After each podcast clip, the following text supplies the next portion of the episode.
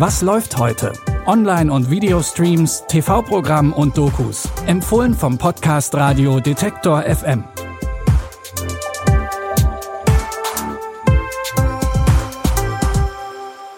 Hallo zusammen und herzlich willkommen zu unseren Streaming-Tipps am Mittwoch, den 8. November.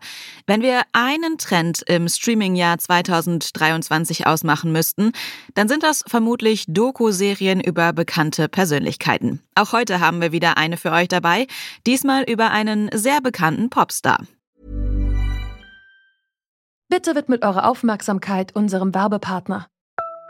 Sucht ihr gerade Mitarbeitende? So geht es ja sehr vielen Unternehmen. Aber habt ihr es auch schon mal mit Indeed probiert? Mit den Premium-Stellenanzeigen von Indeed finden euch potenzielle Mitarbeitende besser. Und das erhöht die Chance, dass sie sich bei euch bewerben. Klingt interessant? Dann könnt ihr euch jetzt mit dem Link in den Shownotes 75 Euro Startguthaben für eure Premium-Stellenanzeigen sichern. Es gelten die AGB. Die Karriere von Robbie Williams hat mit nur 16 Jahren als Mitglied der Boyband Take That angefangen. In der Doku-Serie Robbie Williams erzählt der Sänger, was das mit ihm gemacht hat. When I joined Take That, I was 16. It was insane.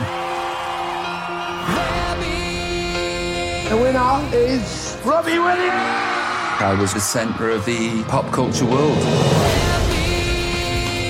Of the world's greatest showmen. Do you wish sometimes to have a normal life? This is a normal life. Nach dem Rauswurf bei Take That wurde er als Solokünstler erfolgreich. Der Song Angels war damals einer seiner ersten internationalen Top-10-Hits.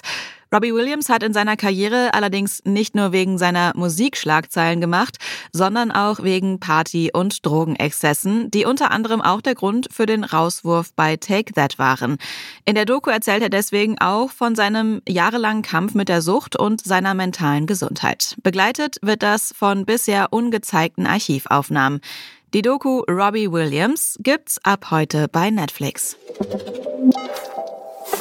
Weiter geht's mit einer Serie, deren Trailer ein bisschen an Bridgerton erinnert. The Buccaneers spielt ebenfalls in London, nur wenige Jahre später, nämlich in den 1870er Jahren. Es geht um eine Gruppe junger Frauen aus Amerika, alle aus reichem Elternhaus, die bei ihrem Besuch in London vor allem Spaß haben wollen. Dabei zeigen sie nicht unbedingt Respekt für die alten Traditionen des englischen Adels.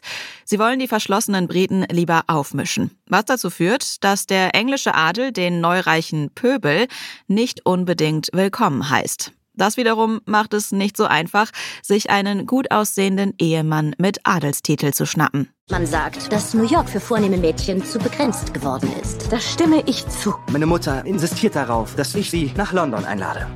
London? London, London? Zu dem Debütantinnenball.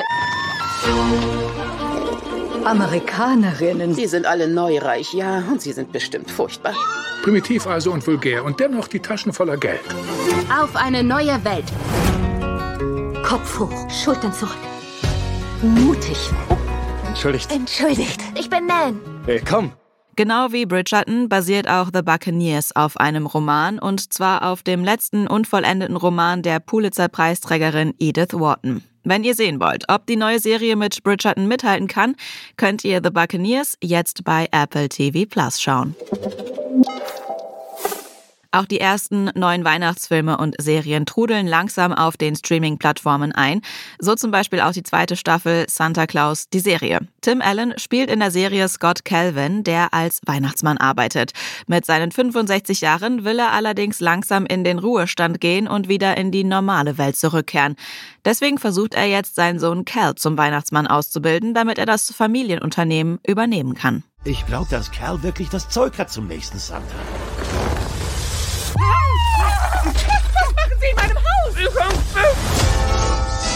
Wir machen bei Kerl Nordpolgeschichte zu einem Hauptfach. Wer ist Magnus Antas? Der verrückte Santa. Müssen wir uns deswegen Sorgen machen?